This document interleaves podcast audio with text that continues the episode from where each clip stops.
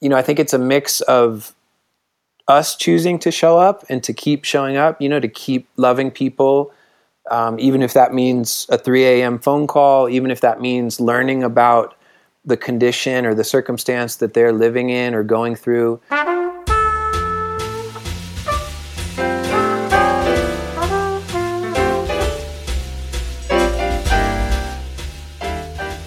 Welcome to the Let's Give a Damn podcast. I'm Nick Laparra, and this is my chance to talk with people who are doing extraordinary things in the world because they saw something wrong that needed to be made right and they gave a damn about it.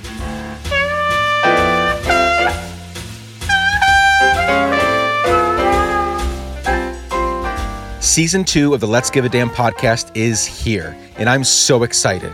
I'm currently sipping coffee in a closet recording this for you. Don't ask. I took a couple months off to look back improve on some stuff, plan for the future, and now we are back. I've interacted with hundreds of you over the last two and a half months, and it seems there's a lot of excitement about what we have going on. That makes me incredibly happy. Quick side note before I introduce this week's guest. I have been self funding this podcast last season and going into this season.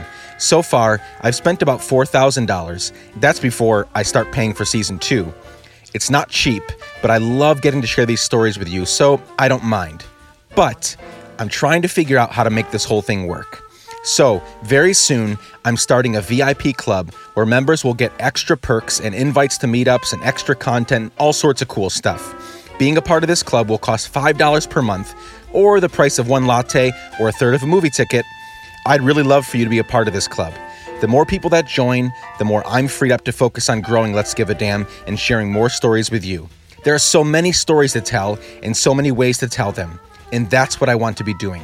So, join our email list, follow us on social media, and check out the website for more details on this VIP club coming very soon.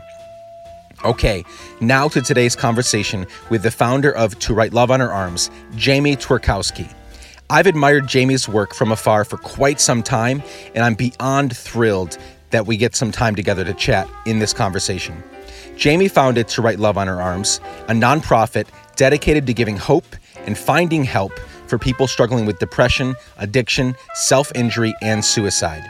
This incredible organization exists to encourage, inform, inspire, and also to invest directly into treatment and recovery. Now, Jamie is something else. We've never met in person, although I do hope that changes soon. But even through the computer, I felt loved and cared for by him. I'm serious. His voice, his tone, his words, I felt it all directly through my earbuds. He's the perfect person to be leading an organization like this, one that helps millions of people struggling through incredibly tough issues. In this talk, we cover his upbringing, his career path, the big moments that altered the course of his life, what To Write Love on Her Arms is all about, and what the future looks like. Buckle up, friends. This is a good one. Here we go.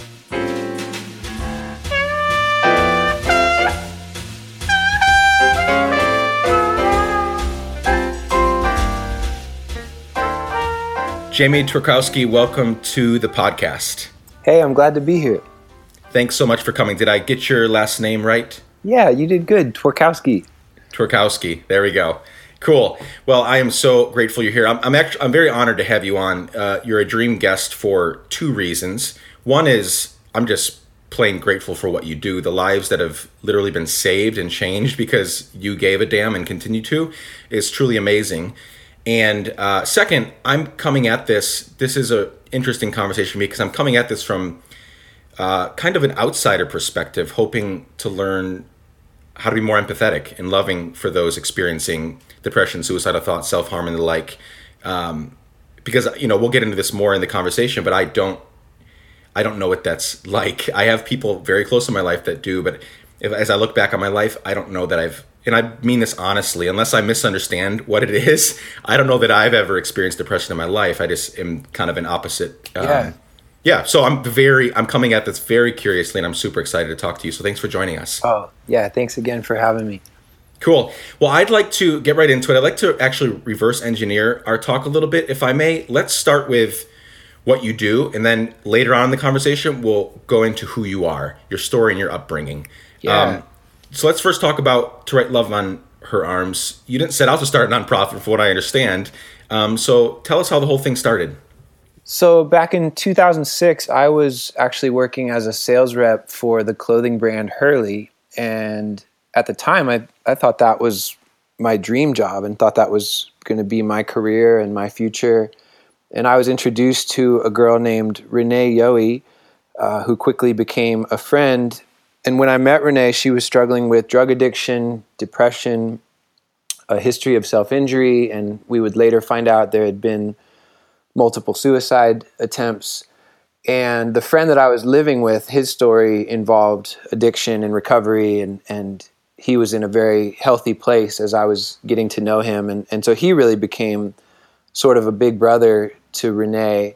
And she was denied entry into a local treatment center in Orlando and ended up living at the house that I was living at for the next five days. And essentially, we just kept her safe and passed that time. And for me, it was getting to know her, uh, learning her story, and all of this was way outside my realm of understanding or expertise. I'd I'd never had conversations like this, and somewhere inside that five days, uh, I asked. I think I was just really moved by the experience and what we were talking about and her story, which was one of, you know, a lot of pain, but also having hope that things could look different, that she could know healing, that she could find sobriety. And I asked her what she thought about the possibility of telling her story. And at the time, I think I was realizing that I enjoyed writing. And I, I certainly wouldn't have considered myself a writer. I didn't write for a magazine or a blog. Um, I just realized that I enjoyed that that way of communicating right. and would have understood if she said no or no way or get lost. But instead, she said she really loved the idea that maybe there could be a purpose for her pain, that maybe other people could be touched, could even be encouraged, that someone else would end up, you know, stepping into treatment or, or stepping into professional help, and maybe, you know, some individual or even some family, you know, could be impacted in a positive way. And I ended up writing a story, called it "To Write Love on Her Arms," posted it as a blog uh, back on on MySpace, and hmm. 2006 was really the beginning of social media becoming sort of mainstream and part of everyday right. life. And essentially, that story went viral. We we learned that so many people could relate to Renee's story, whether it was from their own personal experience or them writing in on behalf of a loved one, whether that was someone they had lost or someone who was still struggling now. And just realized very quickly that we were bumping into a much bigger conversation and, and maybe that you know i had the opportunity to do more than just help one person. Yeah that's beautiful. Um, and so what has kind of what has kind of happened since then? Um, so that was 11 years ago beginning of social media. What's kind of yeah what what how yeah. how is this uh, developed? So we had a very surprising beginning just because of that story kind of taking on a life of its own, we we quickly made T-shirts available, and at first the T-shirts were sold to help pay for Renee's treatment, uh, but again, pretty quickly realized we could do more than just meet those needs. And mm. uh, a couple months later, a couple months after writing the story, because of the momentum and and kind of the excitement surrounding, you know, this MySpace page and the story and the shirts, I ended up leaving my Hurley job and you know have been at it ever since. And so you know the the sh- the short version is that for the first year we were under the umbrella of another charity and that gave us sort of a big brother that we could lean on and, and learn from. Right. You know it's one thing to tell a story. It's another thing to figure out you know what's a budget what's a board of directors how do you do this well? How do you make it sustainable and back then, uh, the question was me wondering if it could be a job for one person. And at the time, that was me. And now there's 14 of us that are full time staff. We always have seven or eight interns who actually come to us from all over the world and put life on hold for a semester and go through training. Wow. And, and they're actually the ones who primarily continue this conversation on an individual basis, responding to emails and notes and letters and and then as an organization, we've been able to evolve with social media, and so we've you know made the transition to to Facebook and Tumblr and Instagram and uh, certainly our own website as well, and continue to try to be a source of hope and encouragement for people, try to connect people to resources. We've given more than 1.6 million dollars that's gone to treatment and recovery in the US and elsewhere in the world as well. And I think more than anything we just get to wake up every day and try to communicate this message that it's okay to be honest and it's okay mm. to hmm. ask for help. Yeah, that's amazing. I wish more people were doing that and talking that way. So, can you share a few, one or two stories? Like, I, I guess I'm wondering, is there anything that comes to your mind? How, how can we see the outworking of this? Like, uh, you know, when, when people contact you, call you, whatever, what are some of the examples of some of the things they're dealing with? And then how can you guys help them yeah, yeah. recover from that, get out of that? Sure. So it's interesting because the things that we hear have not changed all that much, you know, in the hmm. last decade plus. Some of the original responses to Renee's story are the same things we read and and hear today. And so it might be someone struggling with depression, whether they use that word or not, you know, talking right. about life feeling very difficult or, or, you know, this sadness or sorrow that they can't seem to shake, people feeling stuck. Uh, we hear from people struggling with addiction. Maybe that is their addiction or it's addiction that that impacts their family or someone they care about. You know, we hear from people who have lost a loved one to suicide and they're trying to cope and they're trying to move forward, you know, in that grief. And th- you know, those are some simple examples and I think ultimately everything we do comes back to this question of what do I do with my pain? you know, how do I cope with the things yeah. that I wish were different in my life? And, you know, certainly for all of us on different levels, we relate to that question and we kind of answer mm-hmm. it every day. And certainly there's really healthy ways to cope and there's unhealthy ways of coping. And, you know, my guess is most of us do a bit of both. And, and so, you know, more than anything, we we try to point away from ourselves so we're not pointing to the organization as a final solution but you know for us success means someone who took a step in our direction taking another step in the direction of having honest conversations with people close to them and then probably more than anything just people ending up sitting across from a counselor for the first time or stepping yes. into treatment if they need that kind of help so it's really this mix of community and professional help that we point to. How do you help people become okay with talking about their shit? Like we've all got it. Yeah. We all have these things that haunt us. You know, and it's a wide spectrum of things, right? None of us deal with the same thing in the same way.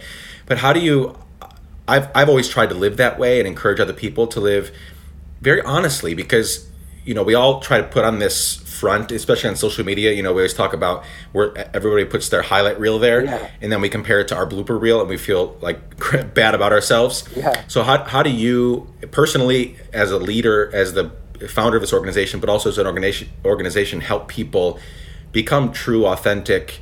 Um, yeah, just sharing the bad, hurtful, hard things that are happening in life. Yeah. Well, I think there's a lot of freedom in vulnerability. And, you know, what I've even experienced in my own life is that it's a lot harder to live with a secret. It's a lot harder mm.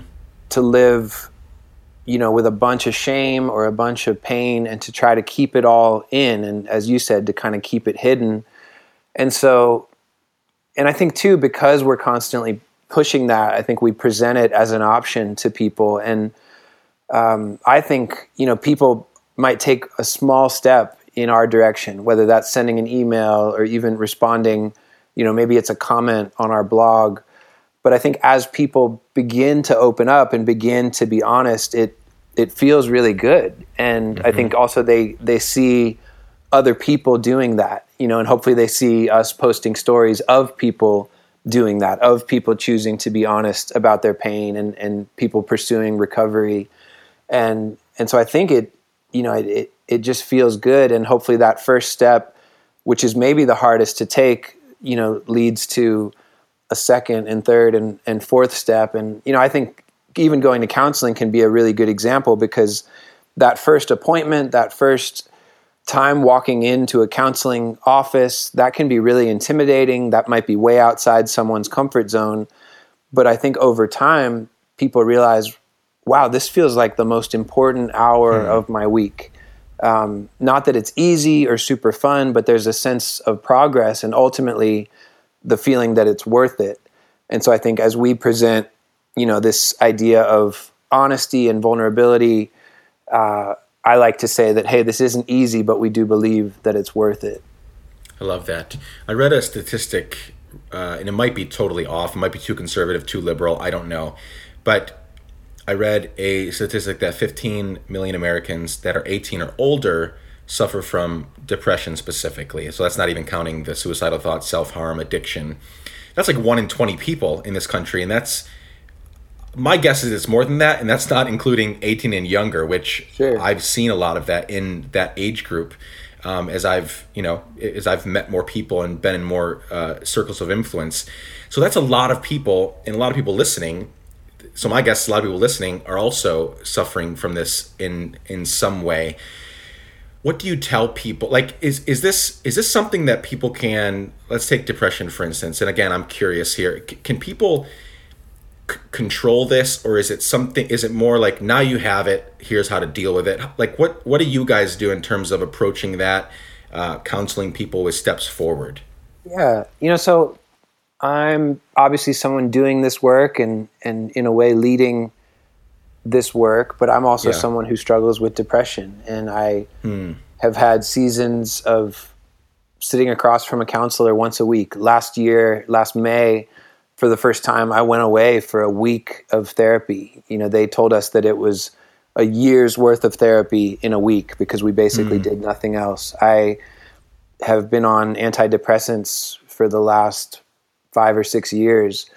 And and so for me it, it's ongoing and, and I don't know I don't know if that'll, you know, magically not be in my life someday. And in a way I don't give that a ton of thought because I I think I I kind of just try to live it one day at a time. Um, and you know, for some people, it it you know we've heard stories where it's a lifelong battle, and for other people, they have this tremendous recovery, and maybe their depression was uniquely tied to a circumstance. You know, maybe it was a loss or a heartache. Um, and over time, they get to a place where they feel a lot healthier and a lot happier. So I think we don't want to make a blanket statement about that. Um, I think we just encourage people to look at where they are and to get whatever help they need for however long they need it. And so, you know, I I've had I always say these seasons of sitting across across from a counselor, which which tends to be you know for a few months, and I think my depression is always there on some level, but I, I, do the counseling for as long as I feel like I really need it, and then I'm able to step away. And then I also know that if if I start to struggle again, or if something happens, that that I can take that step. Um, you know, I used to take the lowest dose of the antidepressant that I'm on, and last year I went through a really hard breakup and sat with my doctor and and talked to him about upping the dose, and ended up doing that. And you know, there's no shame, there's no Hmm. There's nothing awkward for me at this point saying those things because they really just feel like tools that have brought some stability to my life. Thank you. That's that's very uh, that's very helpful. Yeah. Um, so one more question of this sort before we go back into your story a little bit.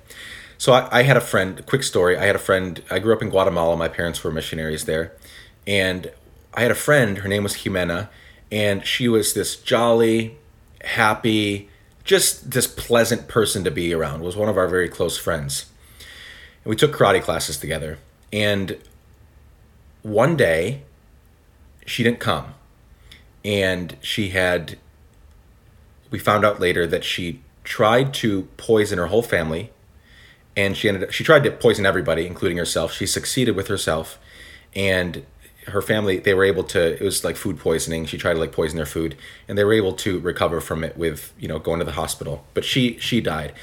That messed me up because for one she was a really close friend and there was no goodbye. There was no wrapping things up. There was no anything. Sure. And on top of that no one, no one knew.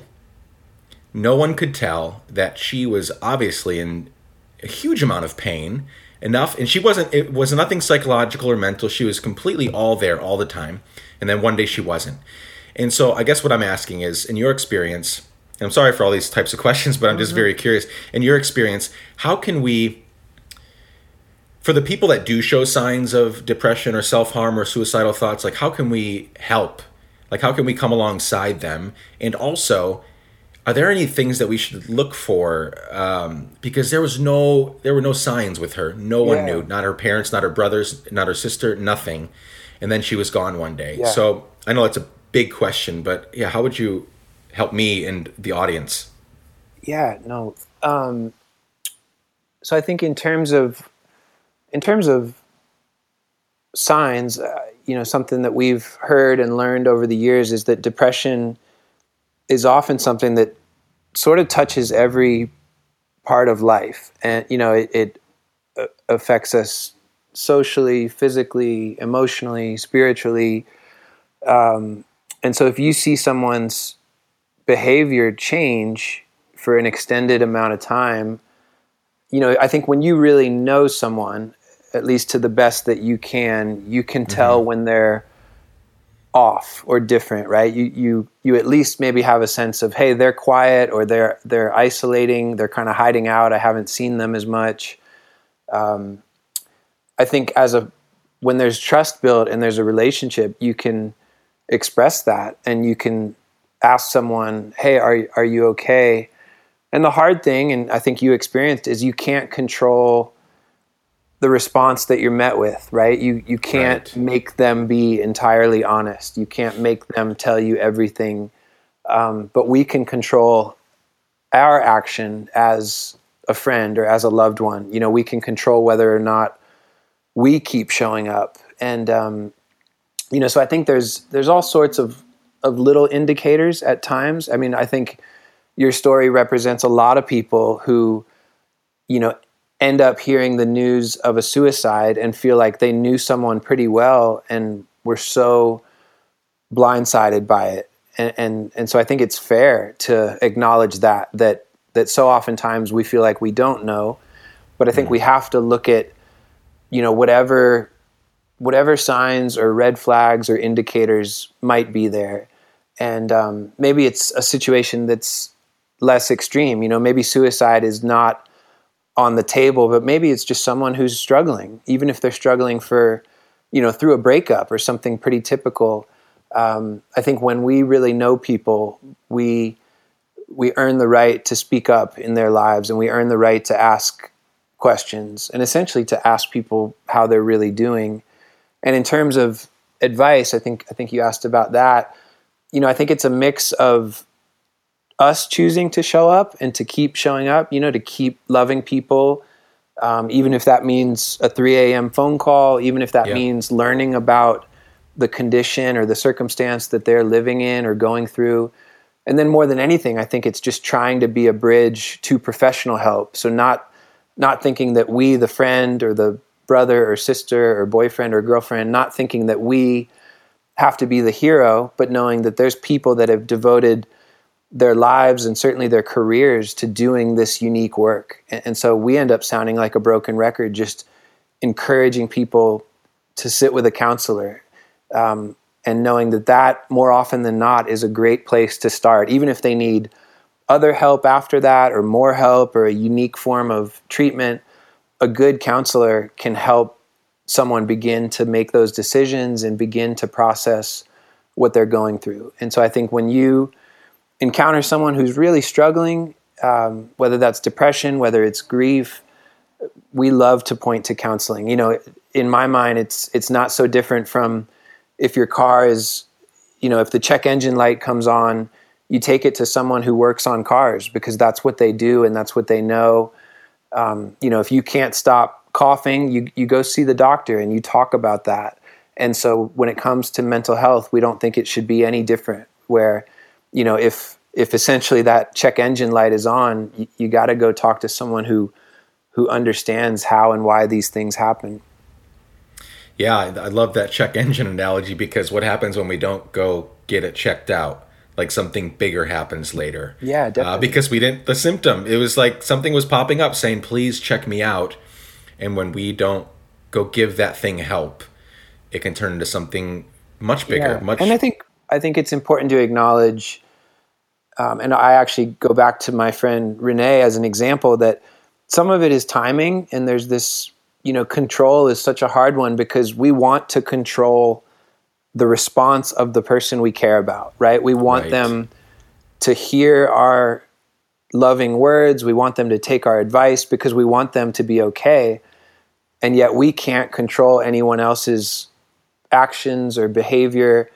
And so I think it's important for people to have grace, you know, that I, I think I've heard Renee say that there were people who told her the truth and gave her good advice for months and maybe years before I ever even met her.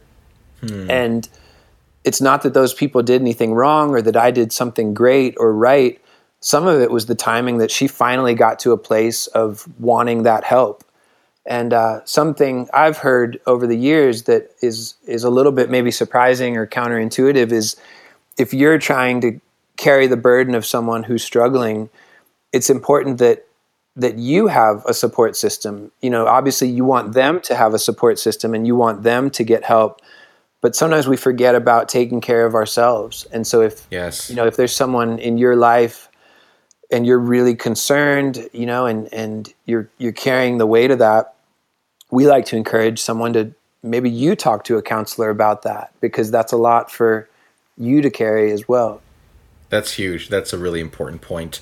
And I love your you, earlier you defined love as showing up. And I recently did an interview um, where I was being interviewed. Kind of the tables turned, and and they asked that question like, "What is love for you?" And the the very first and only thing that comes to my mind is like number one spot is showing up. Yeah.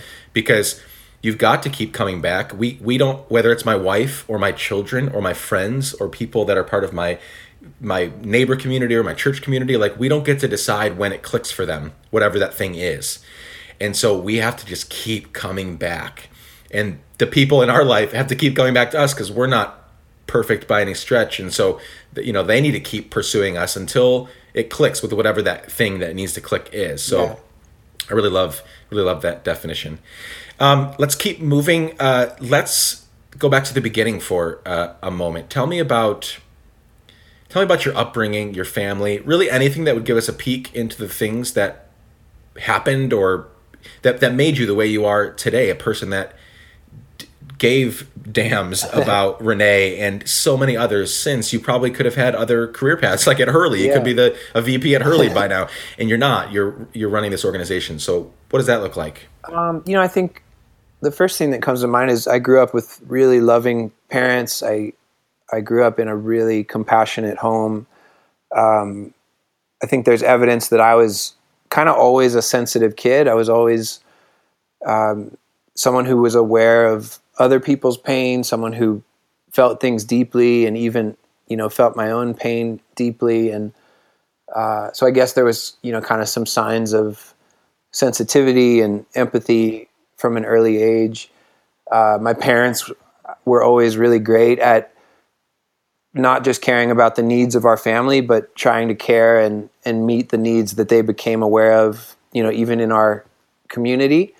And so I think I just saw compassion modeled from the time that I was little. And, um, and then it's funny, you know, there's a bunch of other dots that connect. My dad was a sales rep. I went on to be a sales rep. I kind of grew up in love with these br- clothing brands in the surf industry. My dad loves music. He shared music with me. You know, I became someone who loved music, and all of these things have found their way into the work that I do today. You know, so it's not just compassion, but there's this element of t-shirts and there's the, you know, the influence and collaboration with with people who make music.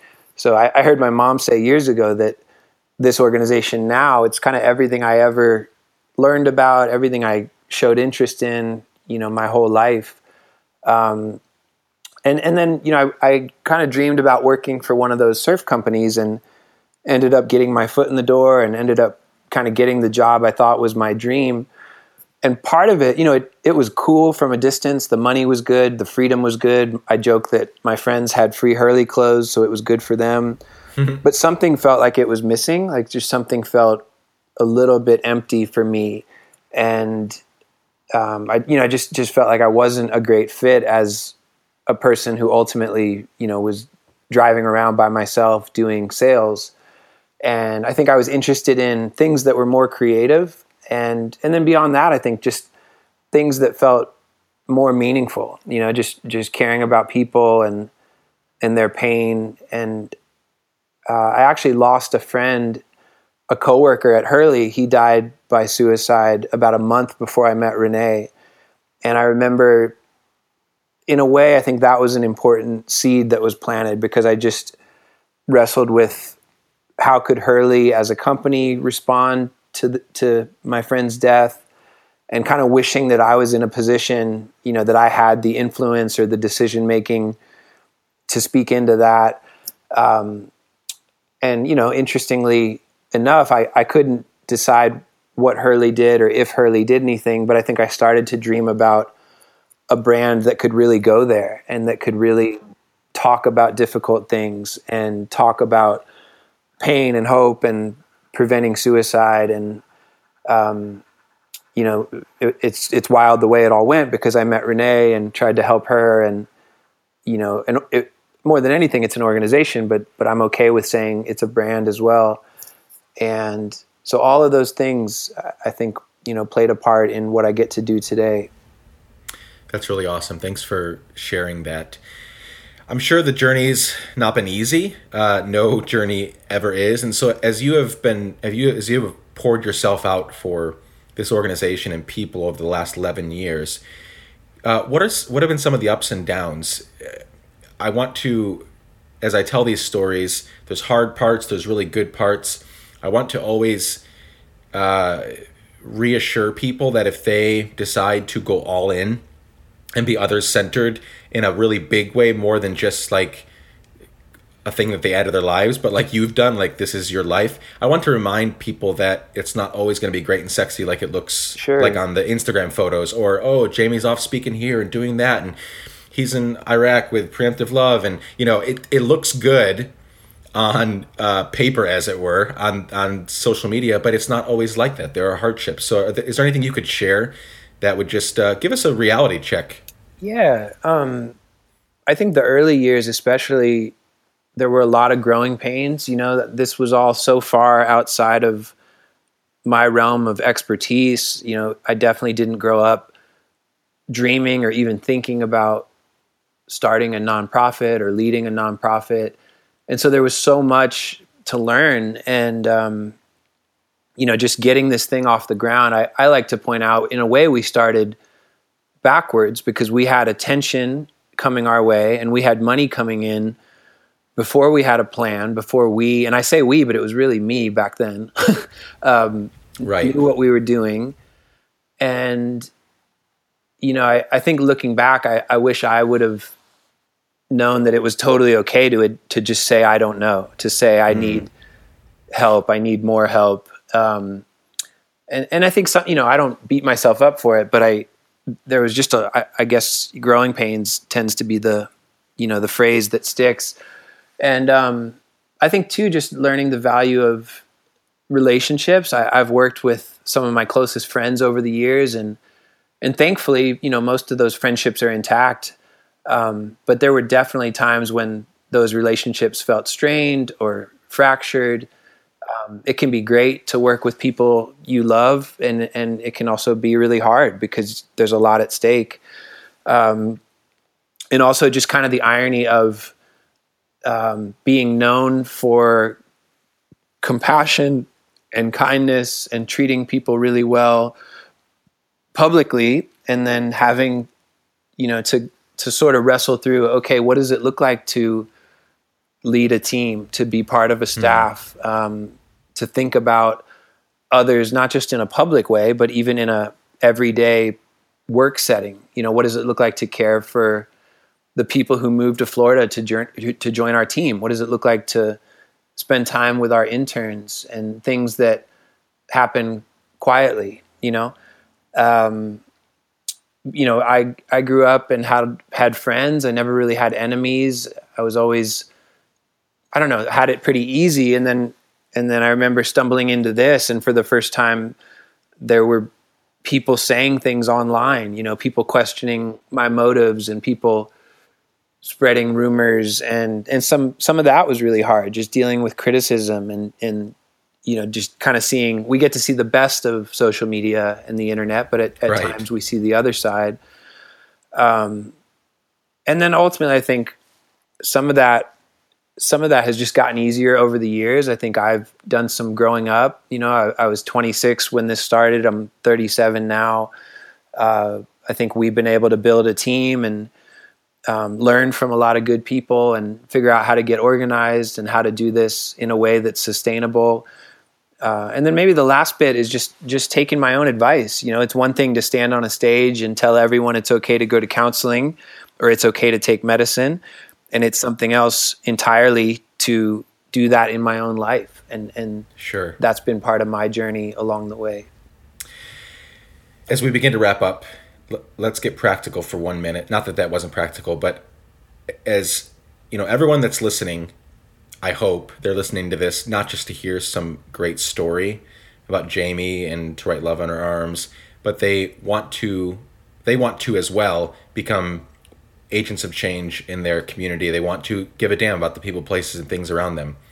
Can you give two or three practical steps for our listeners about how they can begin to do that, both just in general, but also specifically with the things that you deal with, with people that are depressed, suicidal, addicted, and so on and so forth. Do you have any practical steps you can give? Yeah, definitely. You know, I get asked a lot some form of that question and i think sometimes people look at what we're doing and they see some of the biggest moments or you know some of the metrics and they think hey you're doing something big, how do I do something big? And it feels really important and really healthy to remind people that this started small. It started about as small as something could in terms of trying to help one person and after that trying to tell one story and i love that humble beginning you know there was no yes. whiteboard there was no business plan there was no five year plan it, it wasn't even meant to be a charity and so, you know, this was just a a situation that kind of fell into my life and you know, basically because of the house that I was living at, the friend that I was renting a room from.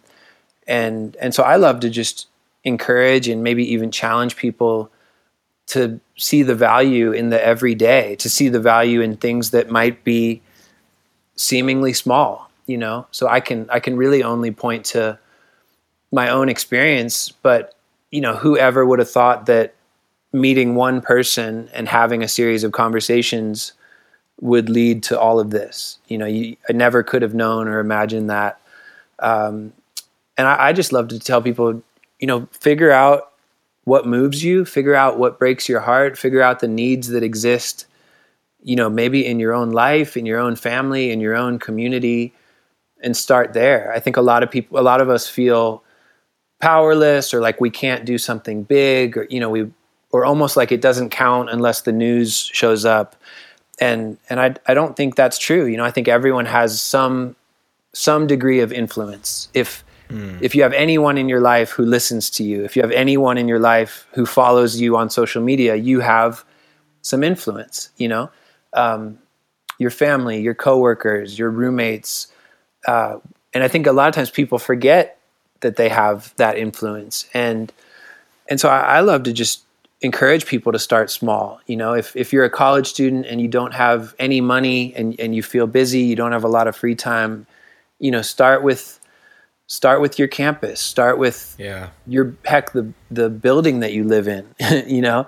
Um, and you never know where all of that could go. And I don't, I don't think i don't think it should be done with an agenda. You know i if I had met Renee and in the back of my mind was wondering if someone would make a movie about it one day, um, you know, that that was nowhere in the equation. And and so I I just think we're we're called to not only tell good stories but live good stories. And then I think we don't have a ton of control over what takes off or, or you know, when the news cameras show up. Um, and maybe that stuff's not that important and not really an indicator of if we're doing something that matters. You know, I think we're just supposed to love people well and be brave and be creative and, you know, try to use our hearts and use our minds. And, and I think then you just, you never know what it's going to lead to, right? You never know how it might impact your career. Um, and then maybe the last bit is I just I love to encourage people to to try to do a job where you get to bring your heart to work. You know, life mm. is too short to you know spend 20 or 30 years doing a job that you hate. And you know, I'm really thankful and I'm aware that it's unusual and it's a privilege to get to do something I love. But when it comes to young people who are trying to make decisions about the future and choosing majors, I just love to encourage people not to not to play it safe, you know, but to try to do something that feels meaningful and to try to do things you care about and you know to take some chances. Probably the you know maybe the biggest moment for me career wise was quitting that Hurley job and not everyone agreed with it, not everyone understood, but I had to take that risk to get to do everything I do now. Super helpful. Um, where is where is Renee now? I hope that's not a, a oh, inappropriate question no, no, no, to ask, but I, am totally kind of cool. wondering, like, what whatever happened yeah, to Renee? Yeah, no, that's a we get that a lot, and that that makes sense. Um, she was living in Nashville for a few years, and now she's living back in Orlando. And uh, I usually answer it in a couple ways. So there's lots of good news. You know, there's lots of highlights. She wrote a book called Purpose for the Pain. She has a, a music project called Bearcat. You know, she released an EP. Uh, we've we have had and still get opportunities to do events together. For a while, she would speak. You know, just kind of tell her story in a more traditional way. And over time, she realized she preferred to tell it in the form of songs. And obviously, there's a little bit of speaking in between the songs. Uh, maybe the biggest moment related to her was when the To Write Love on Her Arms movie came out. So Kat Dennings plays Renee in this film, and that was certainly a, you know, who would have thought moment. Um, and then with that, I think she would say that life has been really hard, and and recovery has been really hard, and it hasn't been perfect. It hasn't been a fairy tale. There's been relapses. You know, there's been really difficult seasons. Even with her and I, in terms of our friendship, there's been difficult seasons, and and you know, honestly, entire years where we had trouble communicating. But she's in a really good place right now. She's really healthy. She's pursuing sobriety, um, and then she she's definitely not super hidden. You know, she's on Twitter. She she has a blog.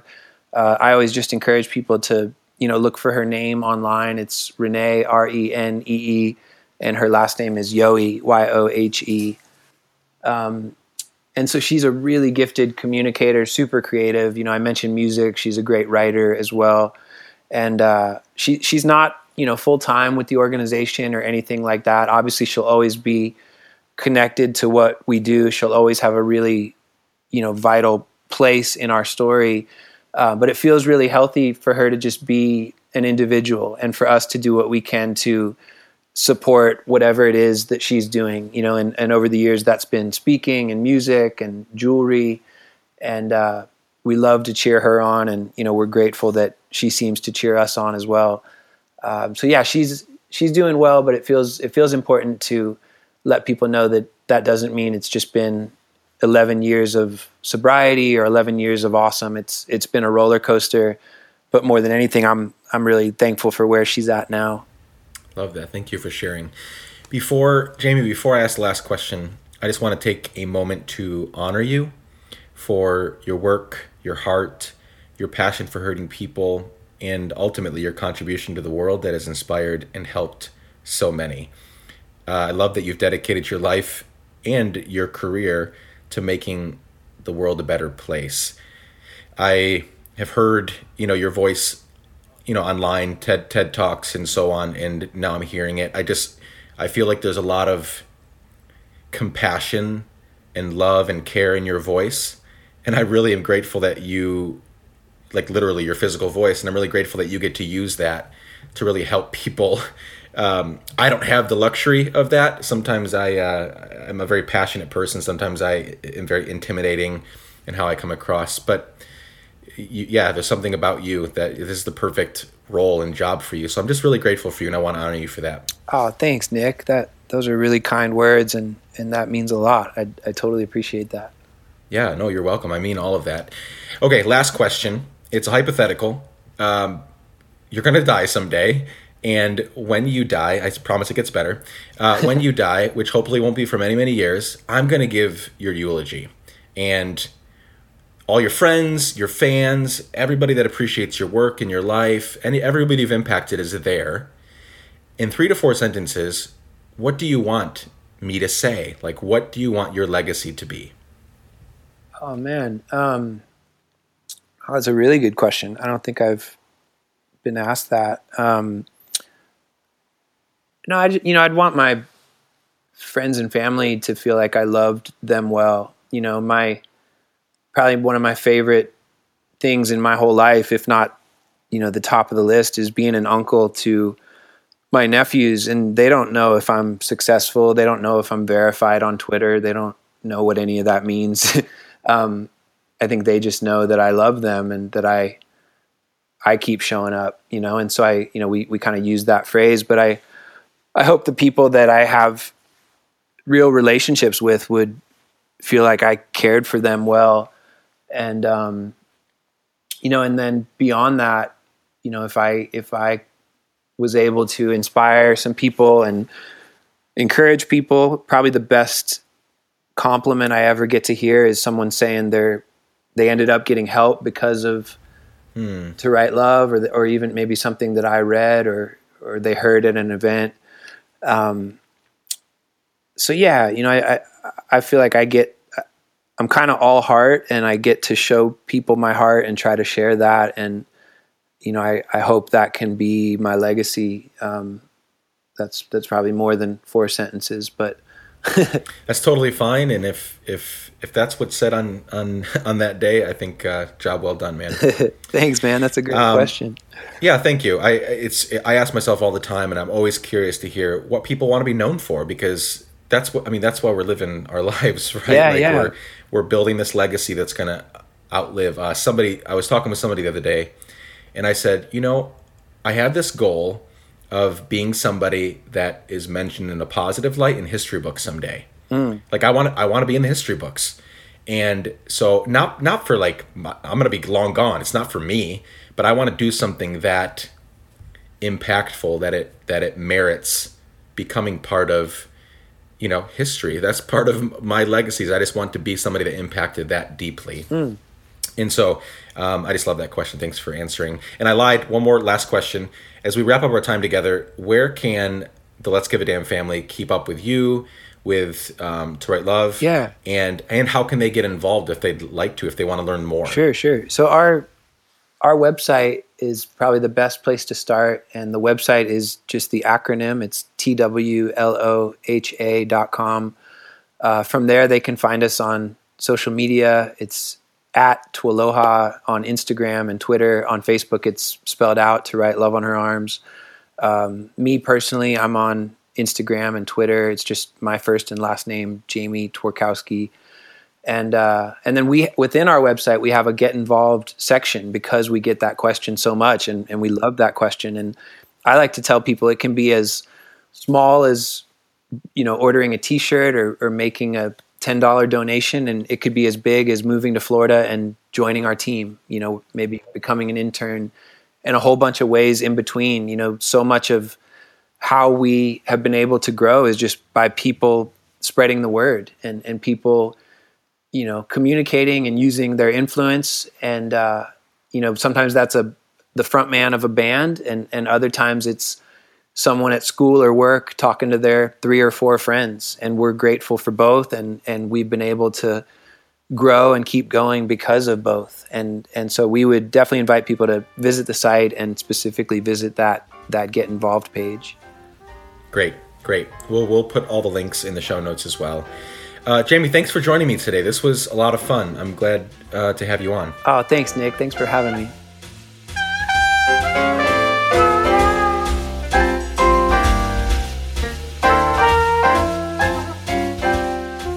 Thanks so much for joining Jamie and I for our chat today. Be sure to follow him everywhere on social media at Jamie Tworkowski.